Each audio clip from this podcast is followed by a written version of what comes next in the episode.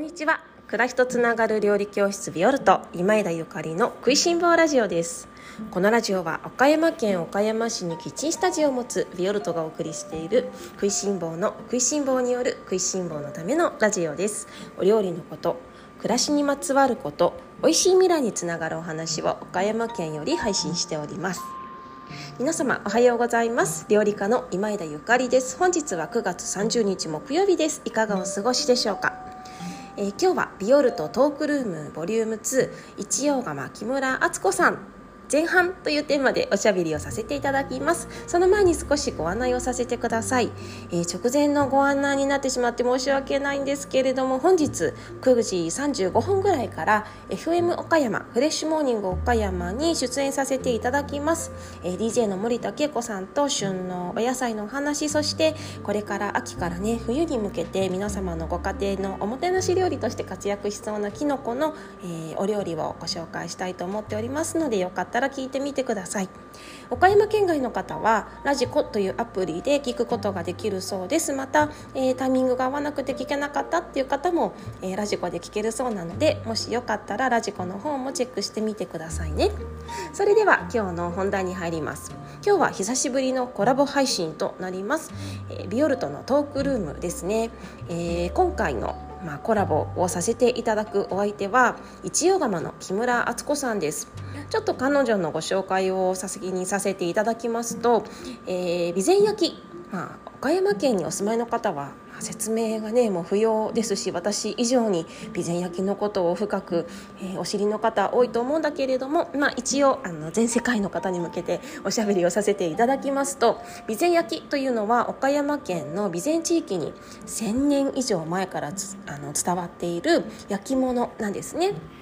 でこちらのあの備前焼の窯元である一葉釜さんに嫁いだ木村敦子さんと今回備前焼のすり鉢についておしゃべりをさせていただきました、えー、私はかあの敦子さんのご主人である木村はさんとも交流がありましてあのはさんともね一緒にお料理をしたりとか一緒にお酒飲んだりとかあのしたことがあるんですけれどもそのはじめさんもすごくお料理がお上手でで彼のアイディアから出たすり鉢を、えー、今回敦子さんあの奥様の敦子さんにこれどんなエピソードでこのすり鉢が生まれたのかとかそれから木村家ではどんな風に使っているのかなんていうことをインタビューさせていただきました、えー、前半と後半でちょっと収録をさせていただきましたので、えー、前半は今日配信後半は明日配信とさせていただきます。前半の本日は、え先ほど申し上げたようなすり鉢についてのお話となります。後半は、え私がすり鉢を使って敦子さんと一緒にお料理をする様子を、えラジオで配信させていただこうと思っておりますので、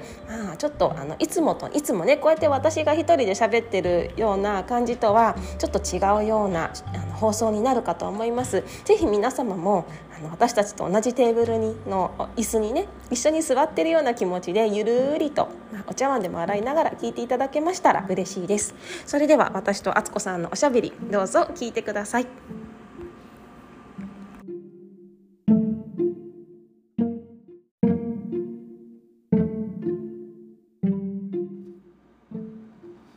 お願いします、はい、よろしくお願いします。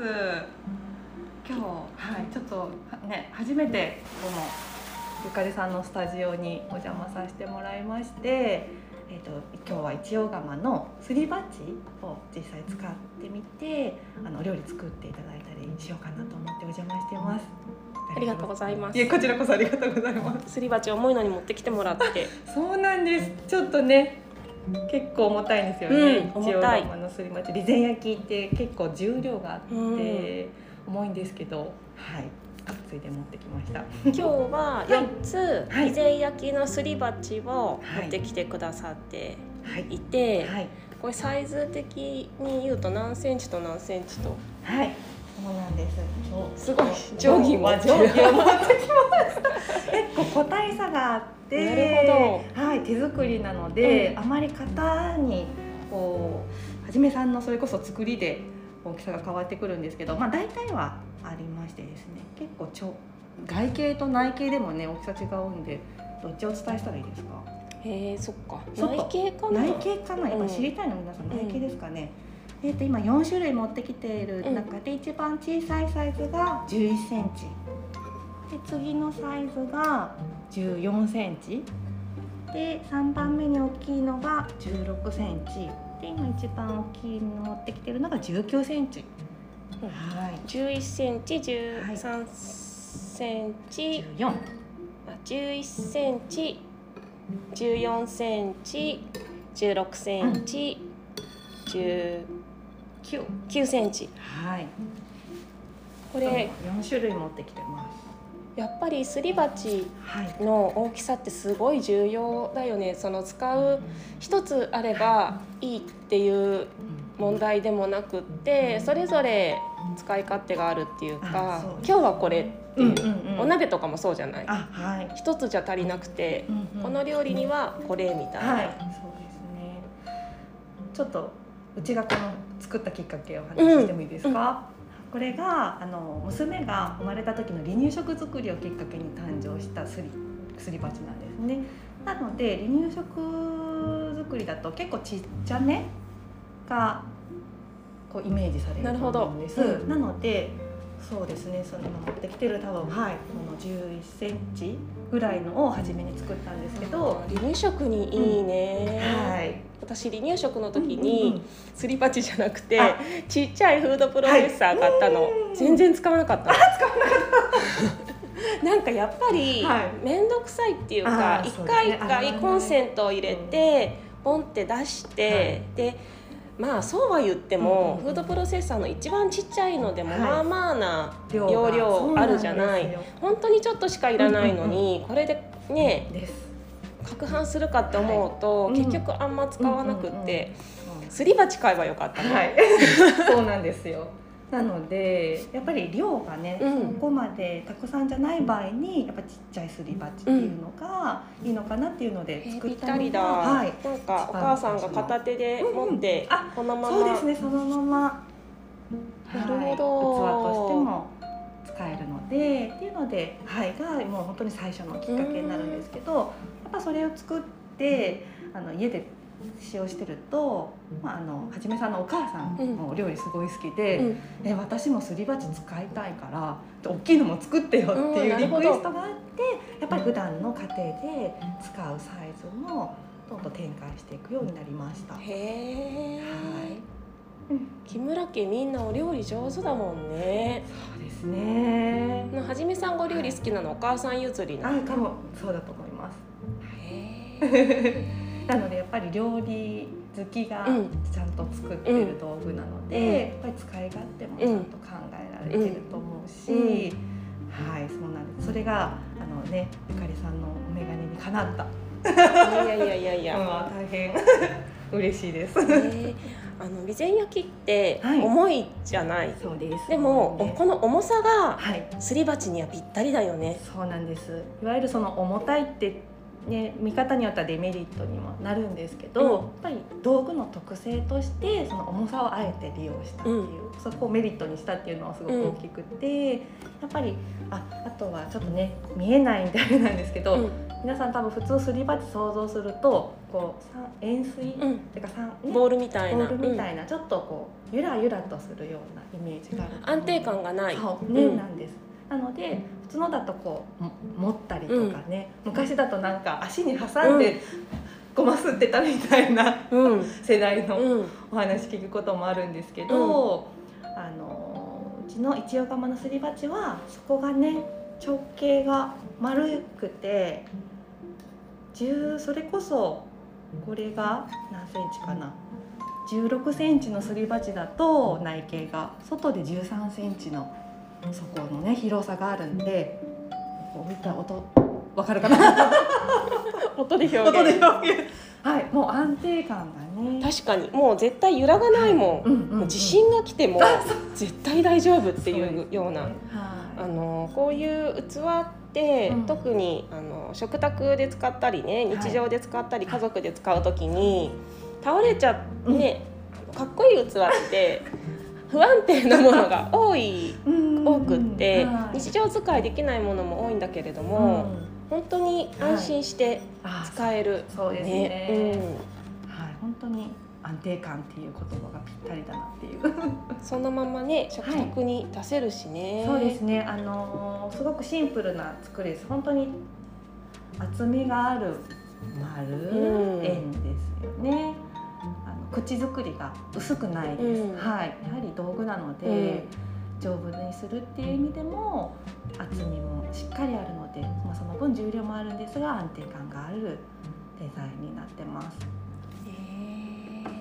って言いながら私もほとんど思ってるけど、うんね、ありがとうございます、ね、用途に合わせて。本当に用途に合わせて、はい、これからお鍋とかもね、うんうん、楽しみたいので、はい、ごまだれ作る時とかそうですね。それ結構ね。ってね、使ったりとかこの前冷やし中華のさ、はい、冷やし中華のごまだれも使わせてもらったりとか。後で私もちょっとお料理ご紹介したいので、はい、ぜひぜひ実際に、うん、はい作りながらちょっと。敦子さんは、はい、この大きさによってとか、それともそれとそれか、はい、あのこのこの器には絶対器っていうかこのすり鉢の大きさには絶対これとかなんかあるいつも使ってて。そうですね。ちっちゃいのはどんな時に？ちっちゃいのかそう。私あの実際にするっていうよりは、うん、この今にある、えーと、11センチのサイズのすり鉢は納豆を混ぜるの。にいいね。じゃないか。滑らない。そうなんですでやっぱ引っかかるのでより粘りが確かに。考えてもみなかった。本当ですか、うん、そうそれがあの一番おすすめというか確かに。使い方だなと思っていて。えー、はい、でもあのお箸で混ぜちゃうとお箸バリバリになっちゃうんであの割り箸でやっていただけると、すごいふわふわの粘りのあるなるほどそう。やってみよう。あぜひぜひ。このサイズちょうどねワンパック。2パックいけるかないけないかな。ちょっとまあ1人分かなとは。ちょっと薬味とかに入れても。そっか。じゃあ潰すっていう、はい、ねするとか潰すっていうだけじゃなくて、はい、使い方があるね。はい。えー、面白い。はい。これがそうです。一番私が推している使い方です、まあ、このサイズが特にですね、大きいサイズだとやっぱりね実際すったり潰したりっていうのがまあもちろんなんですけど、はい、ちょっと面白い使い方かなっていうので。あとは？あとはそうですね。まあ本当に大きさはご家庭の作るお料理のものによっていろいろなのであの家族の人数ですとかね、に合わせるので本当大小それはそれぞれのライフスタイルに合わせて選んでいただけたらなと思ってるんですけど。今すり鉢がないお家もあるんだって。ねそうですよね。ねごまとかもすってあるのが売ってたりするもんね。はい。でもやっぱりすりたての香りをね。違うよね。はい。知るとやっぱりひと手間なんですけどそのひと手間はね楽しいしね、あそうです。気持ちいいよね。気持ちいい。そう。なんかこのプチプチすりつぶしていく感じがね。なのでそうあの安定感もある器なので、うん、それこそお子さんにそのごまをすってっていうお手伝いとかもおすすめしても、うん、すごい子供楽しくそうね。永遠とごまつぶしてありがたい。結構疲れるもんね。まあそうですよねはい、でもそれも楽しい、確かに安定感があるっていうのは、うん、と小さなお子さんがいるお家にはすごく安心、はい、うんでもちょっと重たいんで落としちゃうとあそうかそうかそうかそうだね。痛いぐらいちょっと怪我するぐらい痛いじゃ済まないので、はい、まああのそこは用意をしてあげれば全然。はい。ええー、ですね、うん、あとは最後に、もう一つ気に入ってるのが、あのハードチーズをここでこするんですよ、うん、そしたら結構もう、はい、あのすりこぎとか使わずにハードチーズを持って、ここであのこすると本当におろし金使うみたいに、えー、えちょっと今やってみてもいい？やってみてくださいぜひ。ちょっとお願いします。あるから。あよかったさすが。そうなんですよあの私あの金金のす下ろすのってこう手が当たると痛かったりするじゃないですか。それが苦手で、こう安全にすりおろせる。できるかも。えやってみるね、あちょっとお願いします。ドキドキ。できなかった。嘘じゃんあ本か？本当だ。あいいんですか？楽。大丈夫ですか、うん。あよかった。これ岡山が誇る吉田牧場さんの吉田牧場穂高っていうパルメザンチーズみたいな。はい。なるほどね。え、うん。じゃあここででもソースとか作るの？ね、あそうなんです。もうでそのまま器としてソース作ってもらう。え本当だ。ちょっとこれも本当最後だったんであれだけあどはい。えー、これあの本当に手が、うん。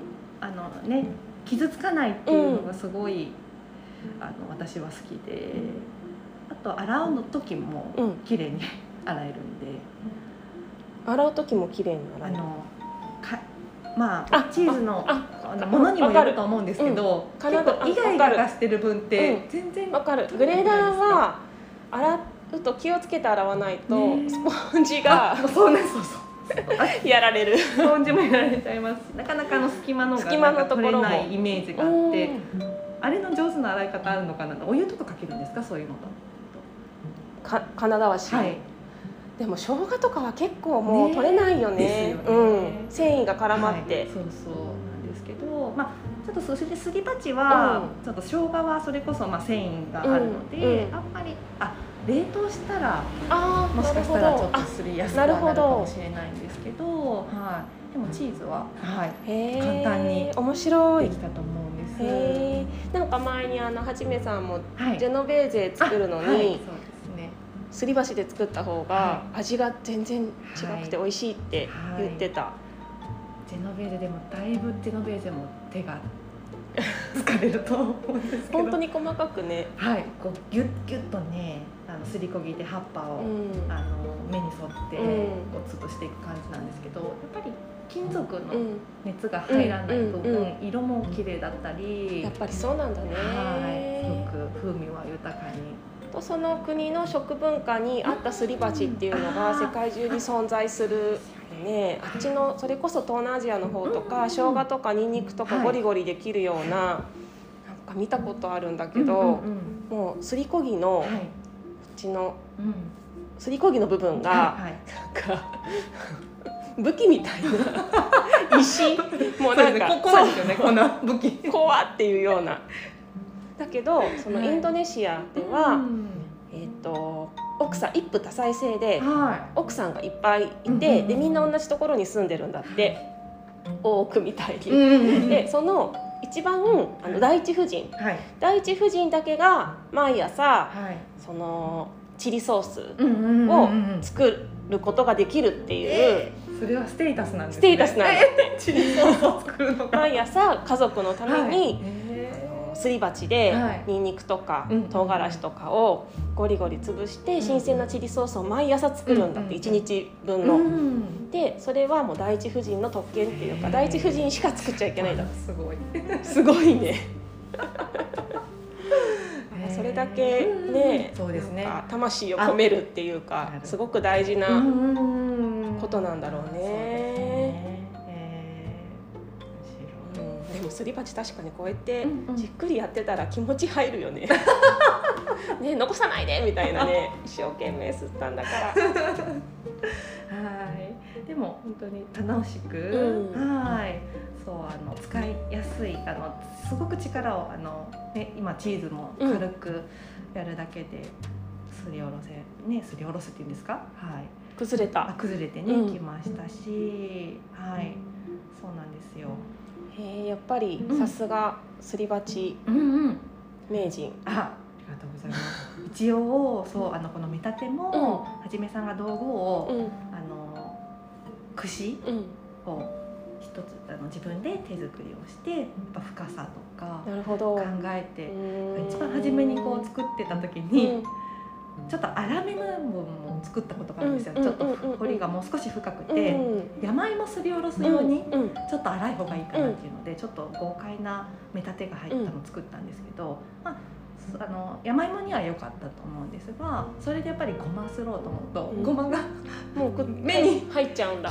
なるほど使えなかったんですね。ねなので今のそうです。もうそれこそ娘が13歳になるので13年作ってるんですけどすごいね、はい、目立てもあの、はい、いいところに落ち着いて、ごまも山芋も釣れるような、はい、目立ての。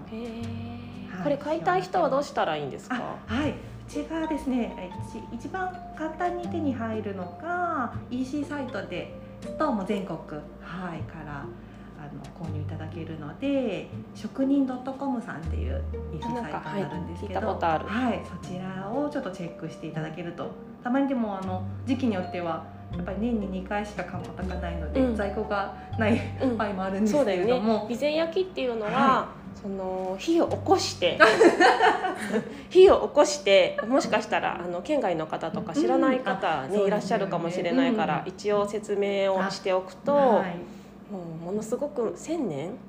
あ歴史です歴史が。そうですね。歴史一応はい、ね、1,000年ぐらいの歴史があって、はい、で本当にその土地に、あののその土地の土そうですね。をまああの粘土と土ですね。あと木、うん、ね。ね。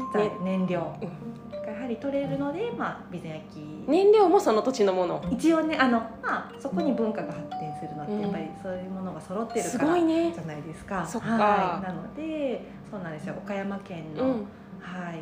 東のねね瀬戸内海に面した場所で備前焼の里インベっていう土地なんですけれども、はい。一応連綿と続く。はい。でその1年に2回だけ釜炊きって言って、ね、火をつけて、はい、な何日間だ一応そうなんです。焼き上げる作業は、えっと、約7日から10日。ずっと寝ずに考えられない、ね、まあそうですよね、よく考えると。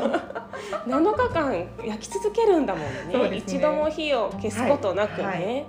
あのなのでも一人でできる作業ではもうないので、ね、もうあの交代制だったり、うん、あの手伝ってもらいながら本当に結構、まあ、イベント的な、ね、行事にはなるんですけど、えー、次はいつ？はいえー、っとですね次が今ちょうど釜炊きに向けて作品を作りをしている段階で、うん、えー、と火を入れるのは12月って言ってましたね。季節ね。そうですね。そうなんですよ。あの寒いくなるので、ちょっと日が暖かくて。えー、じゃその一年に二回だけしか作れないからね、はい、そうなんですよ。なのでちょっとタイミングによっては、はい、在庫がない時もあるけど。はい。えー、すごい。でも本当に備前焼き、はい、すごい。あ、でもね本当に焼き物としての世界にもないような、うん、はいやっぱりものなので。